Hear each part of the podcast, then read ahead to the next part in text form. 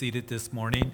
Middle schoolers, they're going to be dismissed as they'll be headed to the youth room upstairs. The rest of us, we're going to continue in our verse by verse study in the book of Hebrews. So, in your Bibles, the back of the New Testament, right before James' epistle, the book of Hebrews, we've studied the first 10 chapters.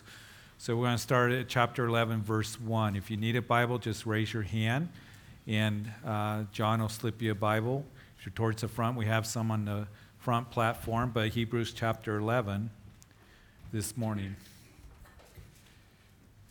It's been a wonderful study, the book of Hebrews. I know that if you join us, uh, it's uh, amazing how many people have told me they'd never really have done a study in the book of Hebrews, or at least, um, you know, an in depth study, a verse by verse study like what we're doing here at Calvary Chapel. And the book of Hebrews, even though it's technical, it's one of the most technical books because if you've been with us in our study, we've seen a lot of terminology, you know, that it goes back to the Old Testament, um, Old Testament theology, the tabernacle, the sacrifices, uh, the law, all these things. But there's an important point that is being made that we have seen very clearly.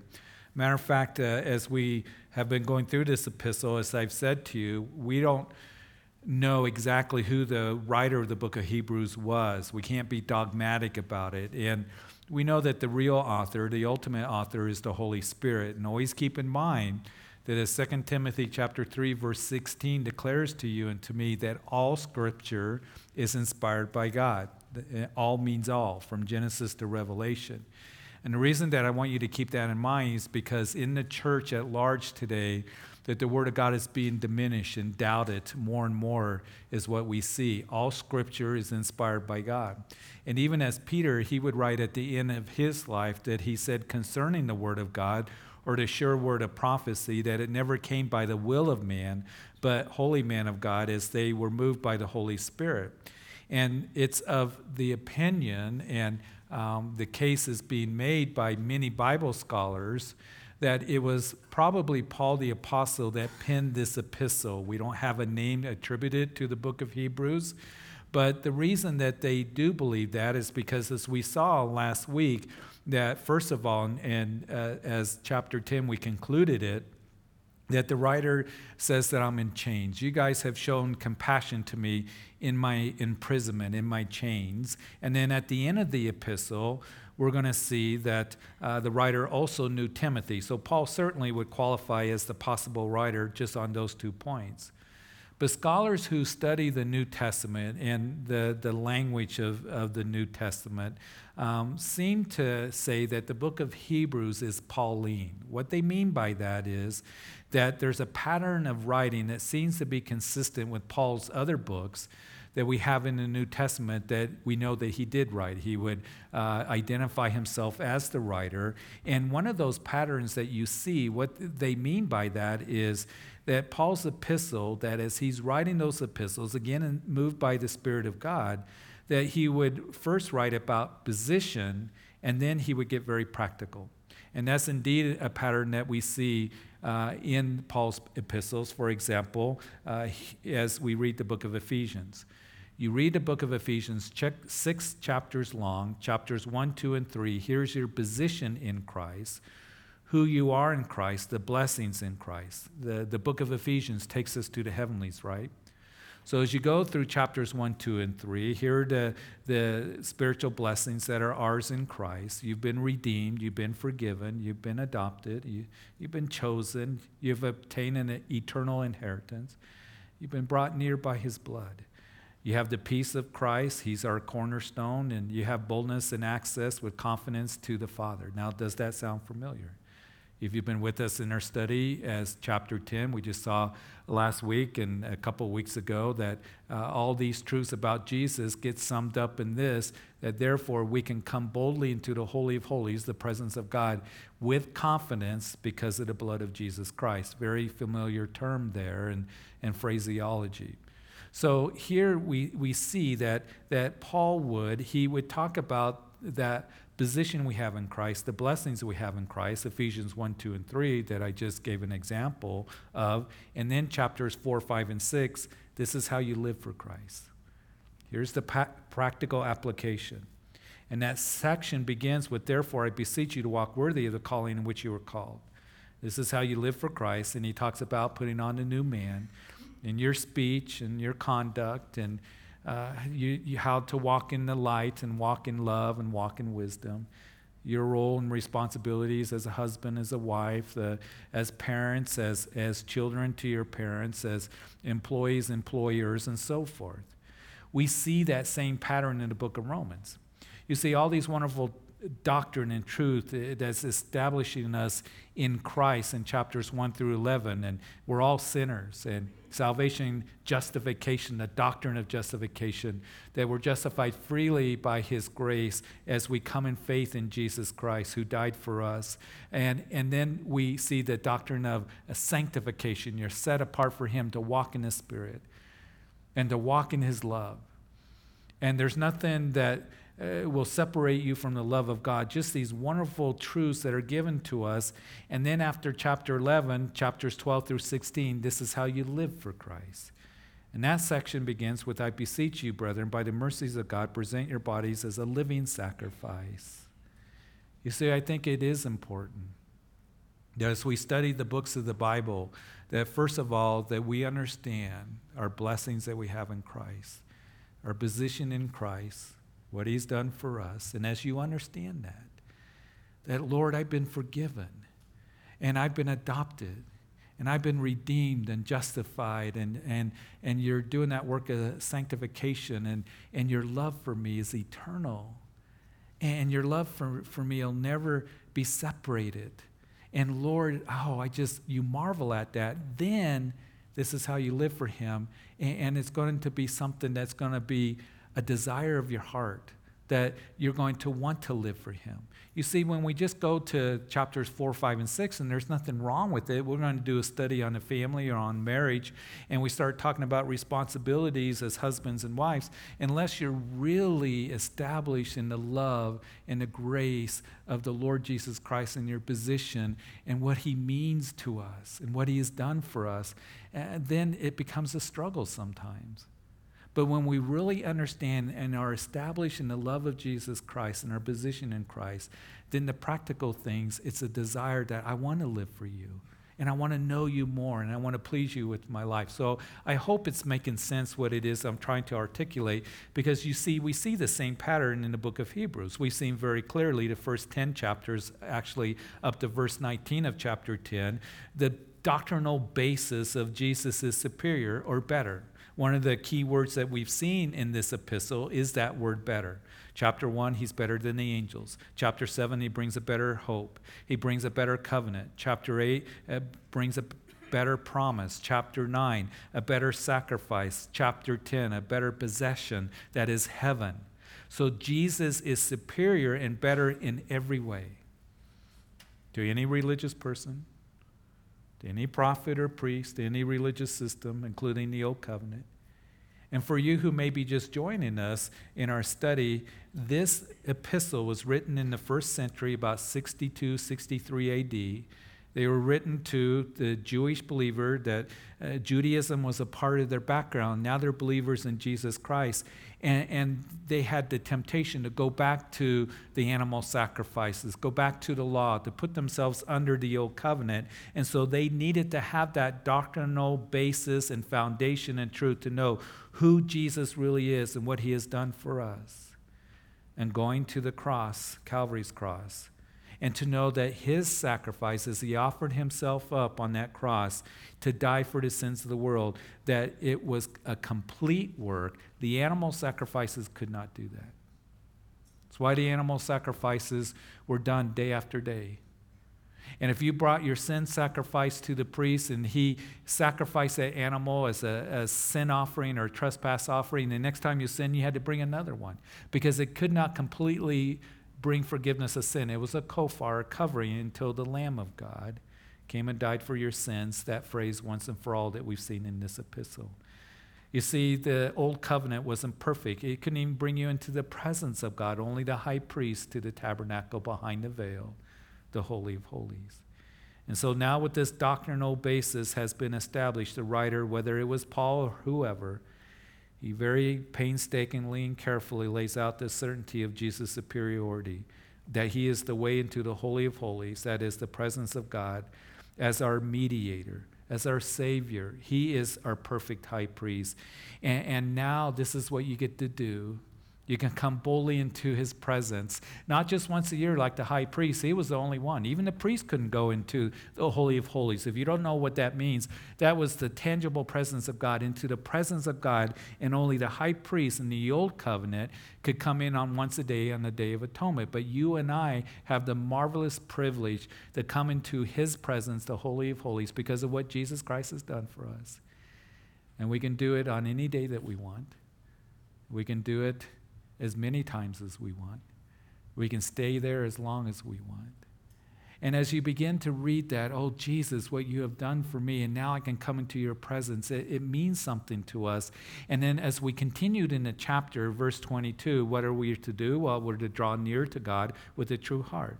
And in verse 23, that we are to hold fast the confession of our hope without wavering. And in verse 24, that, that we are to not forsake the assembling of ourselves together, as is the manner of some, but what you are to do is you are to consider one another in order to stir up love and good works. And as we finished the chapter last week, that you are to endure. I know you're going through hardships and difficulties and you're going to receive the promise of a reward. And the just shall live by faith. The just shall live by faith, not by the law or the animal sacrifices or any of those things that have been discussed. The just shall live in faith in Jesus Christ. So once that's been established now, we're going to continue to see the practical side of the book of, uh, of Hebrews, how we are to live in faith. Now, chapter 11 is probably a familiar chapter to a lot of us because it's called the faith chapter or the hall of faith. And you may be wondering, how does faith become a practical thing? Well, as we go through this chapter, actually, the next three chapters and finishing the study in the book of Hebrews, uh, as we see that we're going to be ones that are going to be encouraged in how we can continue in faith. You see, the just shall live by faith a major theme of the book of Romans, a major theme of the book of Galatians. Uh, here is the writer picking it up from the Old Testament prophet Habakkuk. And so we will look at examples of faith. Hebrews chapter 2, the continuing in faith. And in chapter 13, the exhortation of faith. And you might recall that it was last week, if you were here, the conclusion of chapter 10, he addressed them the need to endure, as I said. You've had it very hard. They've come, they plundered your possessions, and, and, and there's been great struggles. You've showed compassion to me in my imprisonment. And now he will talk about those who have walked in faith and about continuing in that faith and in the encouragement to you and I as we continue to walk in that faith. And they needed to be encouraged because it would be a lot easier for them if you were a Hebrew Christian back in the first century with that background in Judaism, that if you came to Jesus Christ, your family would disown you. They would have a funeral for you. You would go through great persecution. And for us today, in our culture and in our society, as a believer in Jesus Christ, as you stand for righteousness, listen, you're going to be persecuted. We see in a society and a culture that's getting further away from the Lord and it is true what Paul would write to Timothy that those who live godly in Christ Jesus will suffer persecution. Now, we may not suffer persecution like they did in the first century or like many Christians in the world today in different parts of the world, but we are seeing that persecution happening more in America. And as we get closer to the return of the Lord, we may see it increase. I pray for a revival in America. But the trend that we're going, we're becoming more of a godless nation, turning away from the Lord. And you and I, listen, need to be encouraged in the Word of God and the things of God and our faith in God. Because just as it would have been easier for them to just go back to, let's go back to Judaism, let's go back to the, the temple worship and the feasts and the animal sacrifices, that temptation was there, is a temptation for us, and many are being pulled into it to say, Lord, it'd be a lot easier if I just go back to the world and the ways of the world and the philosophy of the world. If I don't just continue in my faith and living for the Lord. So I pray this is a great encouragement in your faith as we go through these chapters. Let's begin to look at chapter 11 as we see the definition of faith is given to us. Now, faith is the substance of things hoped for and the evidence of things not seen. For by it the elders obtain a good testimony. By faith, we understand that the worlds were framed by the word of God, so that the things which are seen were not made of things which are visible. So the writer here will discuss faith here the definition given to us in, in verse 1 the substance of things hoped for and the evidence of things not seen.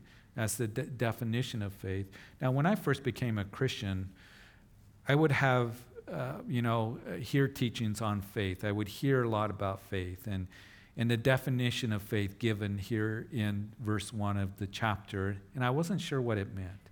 The substance of things hoped for, the, the evidence of things not seen. Uh, what exactly does that mean? It, it, I felt like that, you know, I was taking algebra again or, or trying to figure out, you know, geometry, uh, kind of looking at this over and over again. It was so difficult.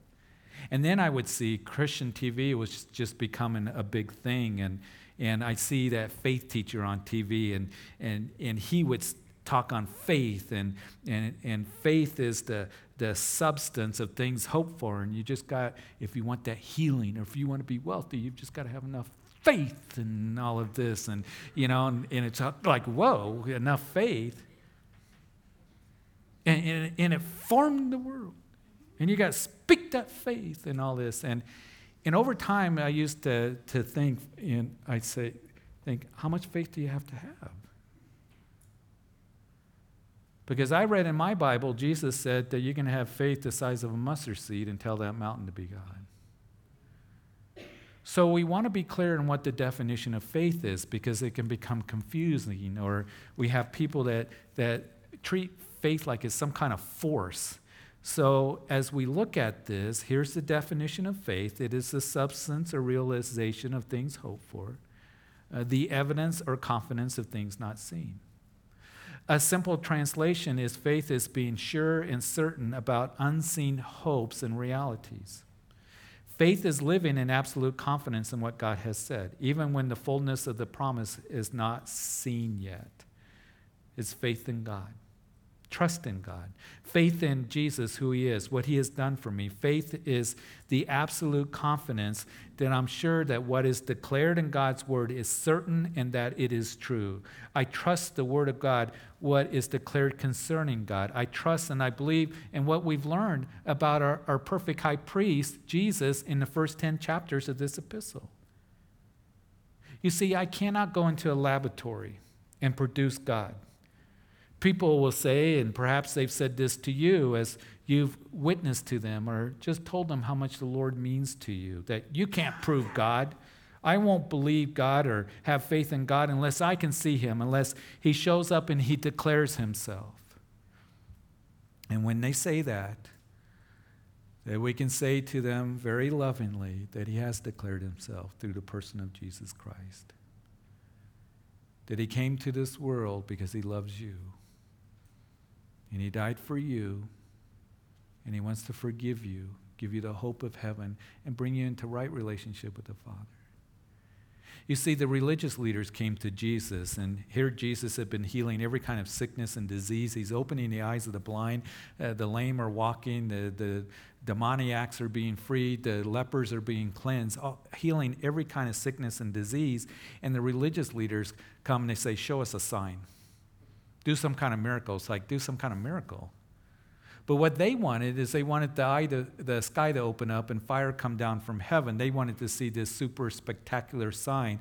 Show us that you're Messiah. They would say in Luke's narrative that we want you to usher in the kingdom of God right now. You either usher in the kingdom of God or shut up.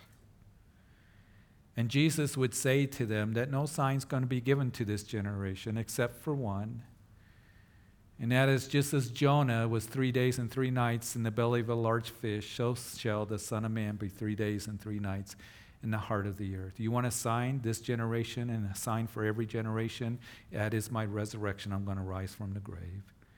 So faith is trust, realization of things hoped for, and confidence of things not seen. I've never seen God. I've never seen the resurrected Lord, but I do have faith.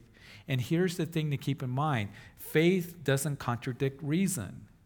To have faith in God, as some people try to make us feel like, is that you have to assassinate your brain and that you're, you know, a lunatic or you're so weak and it's a crutch and all of this. I can go to the street, I look both ways, and I see no cars are coming, and I have faith that I'm going to cross the street, right? I trust I'm going to make it. And as you came in, you trust that the chair was going to hold you, right? You've been in here before, the, the chairs hold you. I didn't see anybody, you know, I'm going to use this, look at the chair and just kind of examine it and, and maybe try it. You came in and you had faith that the chair was going to hold you. I, I look at why I should believe the claims of Christ, the uniqueness of the Bible, the prophecies of the scripture, which are absolutely incredible, the eyewitness accounts of the resurrection that I can look at it objectively and I can look at it with, with reason and intellectually. And, and, the eyewitnesses, even as Paul said, that there are 500 witnesses that saw the resurrected Lord at one time. Some of them are alive. It's like Paul is saying to the Corinthian church go and ask them. Now, if you go to the court of law and you have 500 witnesses that come to the stand and claim that they saw somebody do a certain thing, that is strong evidence, isn't it? So here are 500 saying, We saw the resurrected Lord at once. And, and the apostles and Cephas and Paul says that I myself saw the resurrected Lord. That I believe in my heart because of the witness of the Holy Spirit that God is true and Jesus is true. And the Word of God and His promises are true. Faith is not some kind of force, like the force be with you. That's what I thought, and that was the, the, the, uh, the message I tended to get from some that I was listening to. And as we go through this, the definition of faith, and then the writer goes on to say that the elders of faith, how they endured, how they lived in faith, walked in faith, that would give them a good testimony. They all went through difficulties, they went through challenges, just like some of you have gone through. And then we're going to be told that later in the chapter that these all died in faith, not having received the promise, but having seen them afar off, were assured of them and confessed that they were strangers and pilgrims on this earth. I want to remind you, Christian, that we are just pilgrims passing through, that this world is not our home. Matter of fact, Paul wrote to the Philippians that we are citizens of heaven. Don't get too fond of this world. We are blessed in this world. We have many blessings that come to us, but we are not of the world. We are in the world. And this is not our home. We're just pilgrims and strangers passing through. And then in verse 3, as I read, by faith we understand that the worlds were formed by the word of God. The psalmist would write in Psalm 33 By the word of the Lord the heavens were made and all the host of them by the breath of his mouth. For he spoke and it was done. He commanded it and it stood fast. And it is by faith we understand that God created the heavens and the earth. Now, we didn't see God create the heavens and the earth, did we? But by faith we believe he did because the Word of God declares that. Let there be light, he said, and there was light. And I'll say this that if you can believe Genesis chapter 1, verse 1, that in the beginning God created the heavens and the earth, then you can believe the rest of the Bible. You can believe in the miracles, the plan of God, the salvation of God, the love of God for us. And I believe that it is very, very important to our faith, listen, that we understand that God created the heavens and the earth, that we understand what God's word says about creation. He created the heavens and the earth in six days, and he saw that it was good. He created man, he created Eve, told them not to eat of that tree of the knowledge of good and evil, and they did. And we know as you go into chapter 3 of the book of Genesis that now we live in a fallen world, and sin and death has come into the world. And 4,000 years after that, here comes Paul the Apostle, and he's writing to the Roman church, and he says, You guys know, as in chapter 5, he writes, Therefore, just as through one man sin entered the world, and death through sin, and thus death spread to all men. It's amazing to me how many Christians And more amazing, how many pastors behind the pulpit that they put their faith in evolution, that they believe in some kind of evolution took place before the fall of man. And as you consider that, listen, it undermines the gospel. And here Paul is writing, he says that sin and death came through one man, Adam, but then life came through the last Adam, Jesus Christ, and what he has done for you and for me.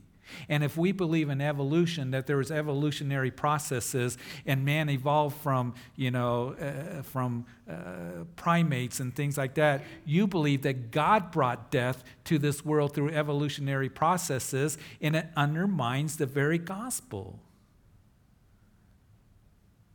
When I was, you know, people say, oh, you're just a old fart, you know, what do you know? When I was going to CSU in a science field, I remember that as I was learning the Bible and as I was learning evolution through the biology and dendrochronologies and silviculture classes and all of this, that I was thinking, how could this evolve? When you look at the diversity and the complexity of life, in the different ecosystems and how they're tied together, there's a wonderful creation, and there had to be a creator. And I knew that God created it, that the chance that it evolved, it's like saying that a tornado goes through a junkyard and then afterwards produces 747. I used to drive my professors crazy. Me and Sparky. Sparky was a friend of mine. We'd have to answer a question, you know, when did the pine cone, you know, evolved, you know. They wanted to hear a million years or two million years ago in this era. And we put on the test. Well, you know, I know this is the answer that you want a million years ago, parentheses, but I don't believe it. I believe the Bible. And our professors would get so triggered by that. we drove them crazy. But we were trying our best to stand by what the Word of God has to say talking to Ken Ham personally of Answers in Genesis. You see, to, to believe in a creation account of the Bible and, and creation science, you don't have to assassinate your brain, folks. That there's good science behind it. I think it takes more faith to believe in evolution than it does in the creation account. And Ken Ham, who has a wonderful ministry of answers in Genesis, I remember talking to him personally. He goes all over the world speaking at churches and doing conferences. And he said, One of the things that frustrates me is 80% of pastors that I talk to believe in some kind of, of evolution, timeline, progressive, gap theory. And they believed that there was death that came before the fall of Adam. Adam, if you eat of this tree, you shall surely die. He didn't know what that meant because he had never seen death. And you might be thinking, Pastor Jeff, you feel pretty strong about it. The reason that I do is because our children and you are being told that God did not create you, that you are a product of evolutionary processes. And we're seeing the consequences that is happening to our culture and to our kids and to us as a whole because of becoming a more godless society and culture and our kids are confused. And that's why we are giving the message at this vacation Bible school that you were created by God and He loves you and He sent His Son to die for you, to give you hope, and He has a wonderful plan for you. So, moms on this Mother Day and dads, you stick to the truth of what God's Word declares. I don't care how smart somebody claims to be, and I know they're very intelligent people with a lot of science they say backs them up, but my God is smarter. And His word is true. And if you want to answer those questions, you go on Answers in Genesis. You see that there's good science that, that backs that up.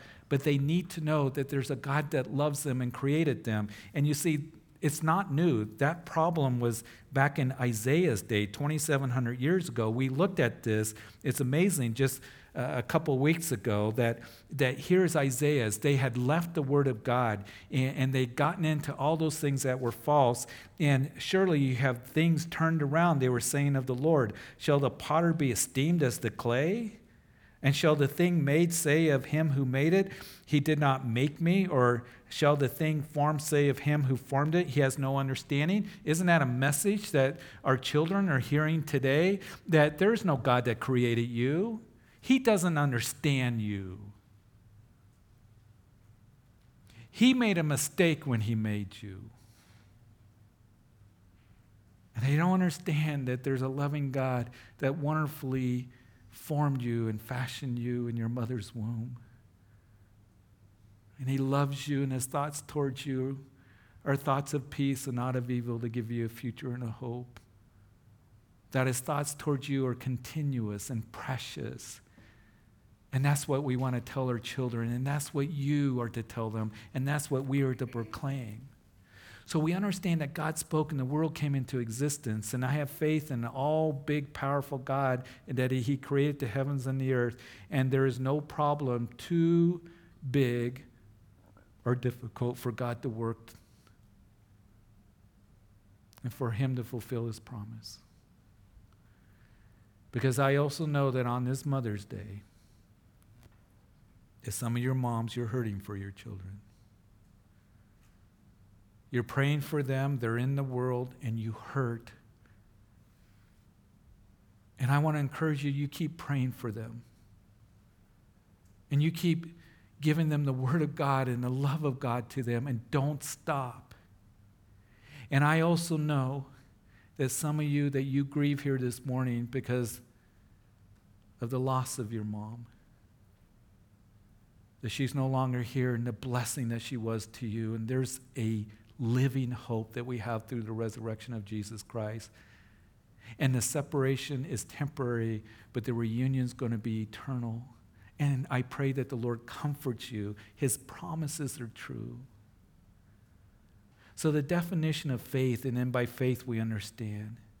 Now, the writer of Hebrews starts to give examples of those faith. Let's look at that quickly in verse 4. By faith, Abel offered to God a more excellent sacrifice than Cain, though which he obtained witness that he was righteous, God testifying of his gifts, and through it, he being dead still speaks. So, the first example, Genesis chapter 4, uh, Abel. We know the story of Cain and Abel, don't we? Abel was the keeper of the sheep, and Cain was the tiller of the ground. And it would be Abel that brought the firstborn of his flock, and Cain brought the offering of fruit.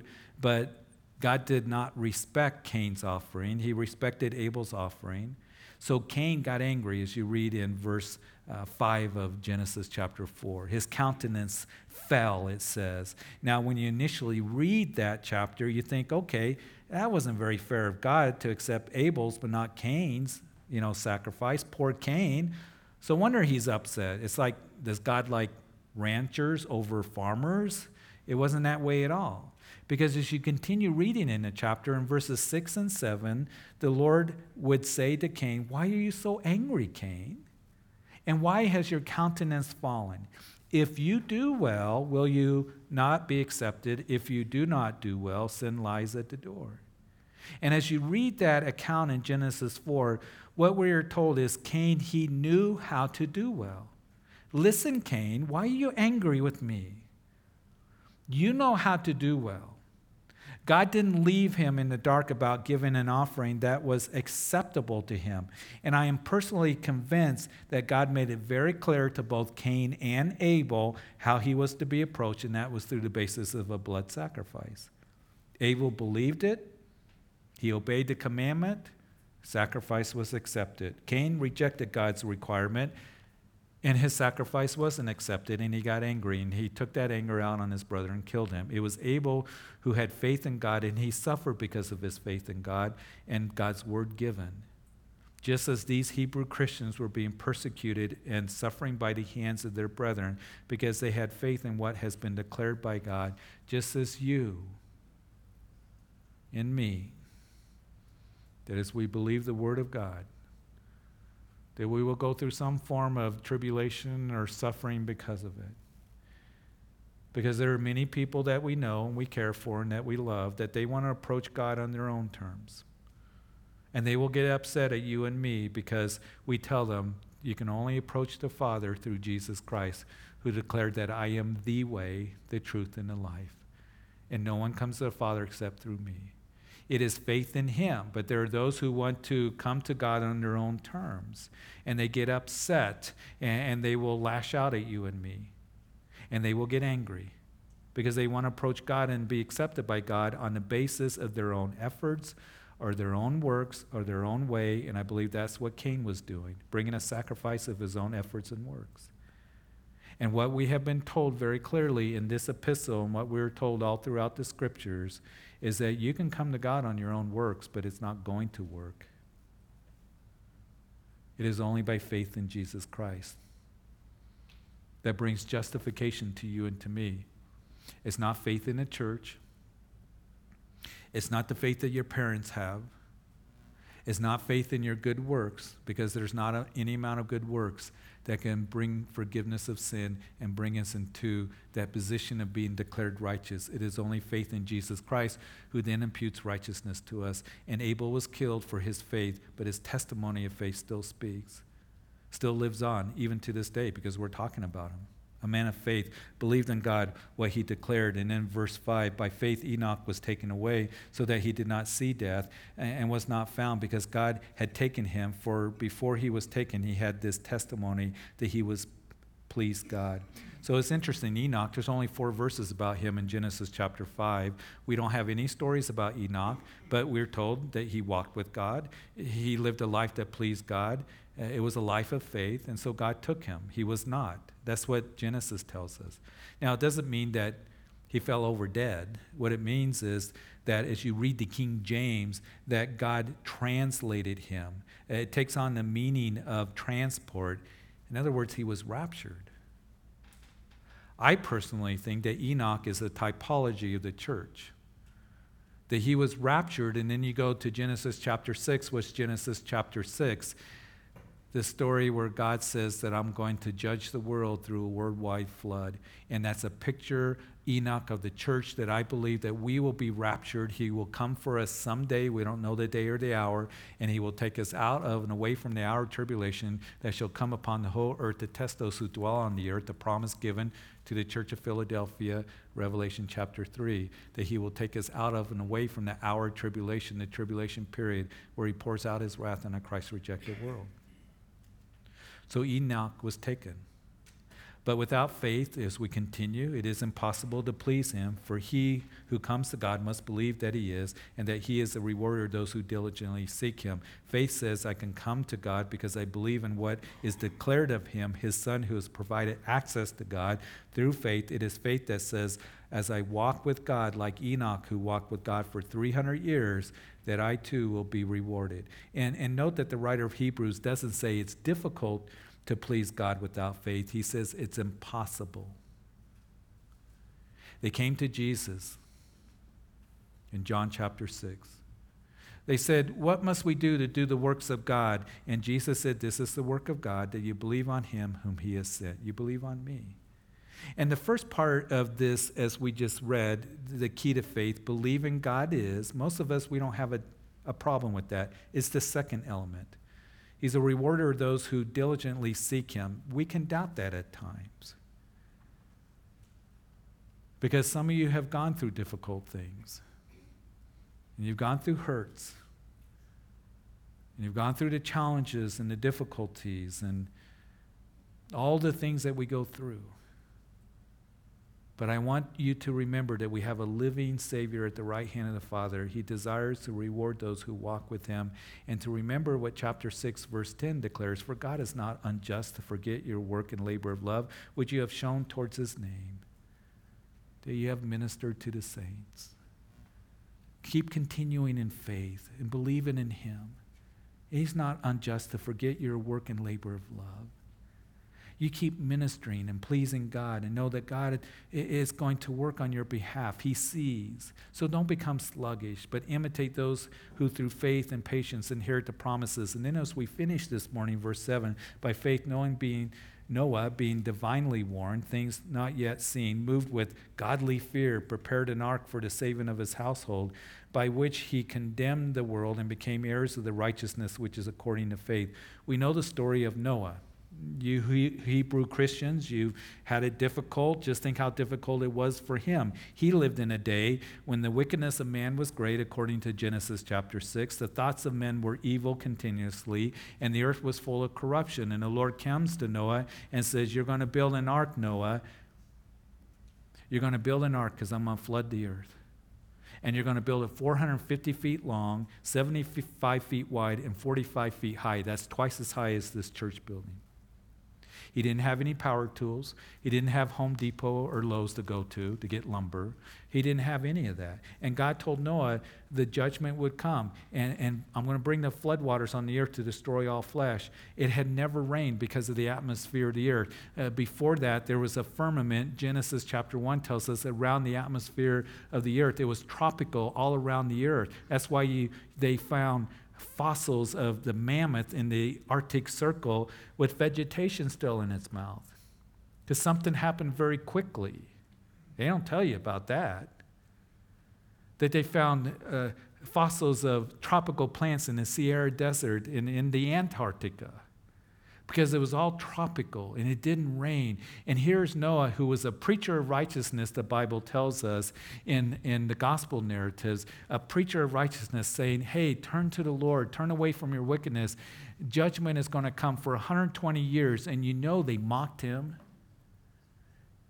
They said, Look at that old coot who's building an ark. He says judgment's going to come. It's going to rain. It's never rained before. And for 120 years, he endured and went through that, and he ministered and witnessed to his family. And on that day that the Lord put him in the ark and sealed the ark and closed the door, eight people were right and a whole lot of people were wrong.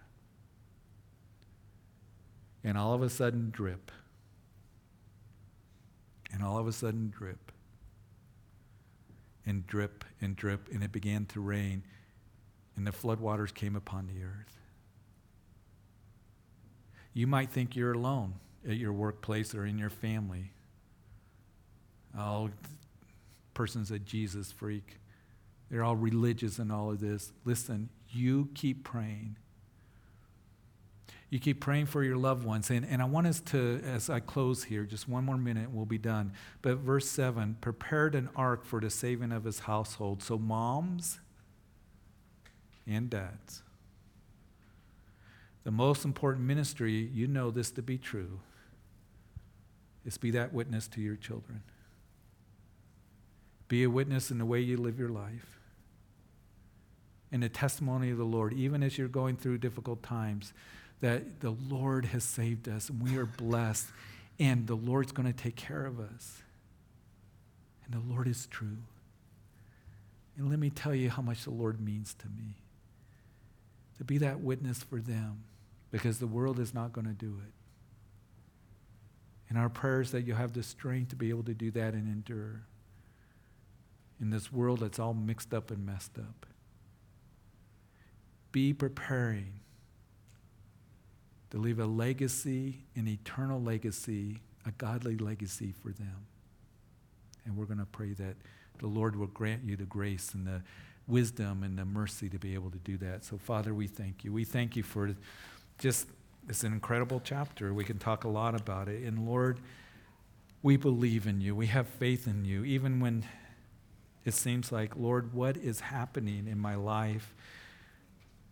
That when we're confronted with the things that we don't understand, we can fall back into things that we do understand. And that is your love for us, how you provide it for us. Your promises are true. You haven't left us or forsaken us. That we have a living hope through the resurrection of Jesus Christ. So, Father, this morning, I just pray for anyone that might be here listening to this on live stream or later on the radio. That if you've never put your faith and trust in Jesus Christ, He is the source of your forgiveness. He made atonement on the cross for you to recognize that I am a sinner, to understand that I need to turn to Jesus. That's what the word repent means, and to come to Him to be forgiven. And ask him into my life as my personal Lord and Savior because he is the King of all kings and the Lord of all lords. He conquered sin and death as he rose from the grave and he sits at the right hand of the Father. Will you come to him? It's not faith in your own efforts and works, it's not faith in a church, it's not faith in your parents or anybody else's, your spouse's faith. It is you. Will you come to him? Today is the day of salvation. We want to give you the opportunity right now to do that. It's the most important decision you will ever make in your life.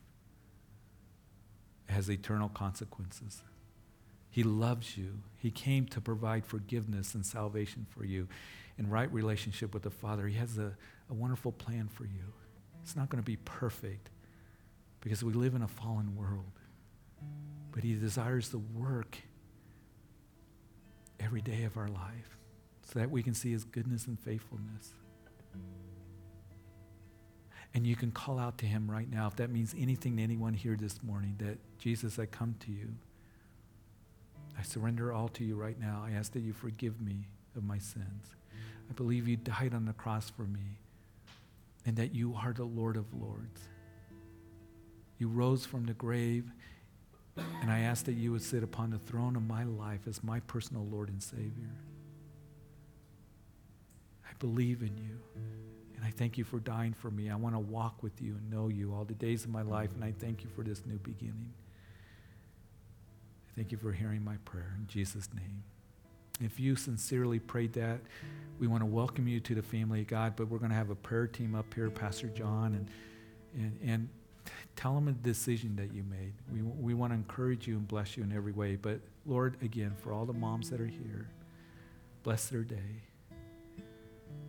Thank you for their ministry to their children. For us as parents, grandparents, for all of us, that we would give a message to our children of your incredible love and provision. Help us to be that witness just walking with you, living for you. That the joy of the Lord would be evident in our hearts and the reality of Jesus Christ. So, Lord, we thank you for today. Take everyone home safely. Bless our day.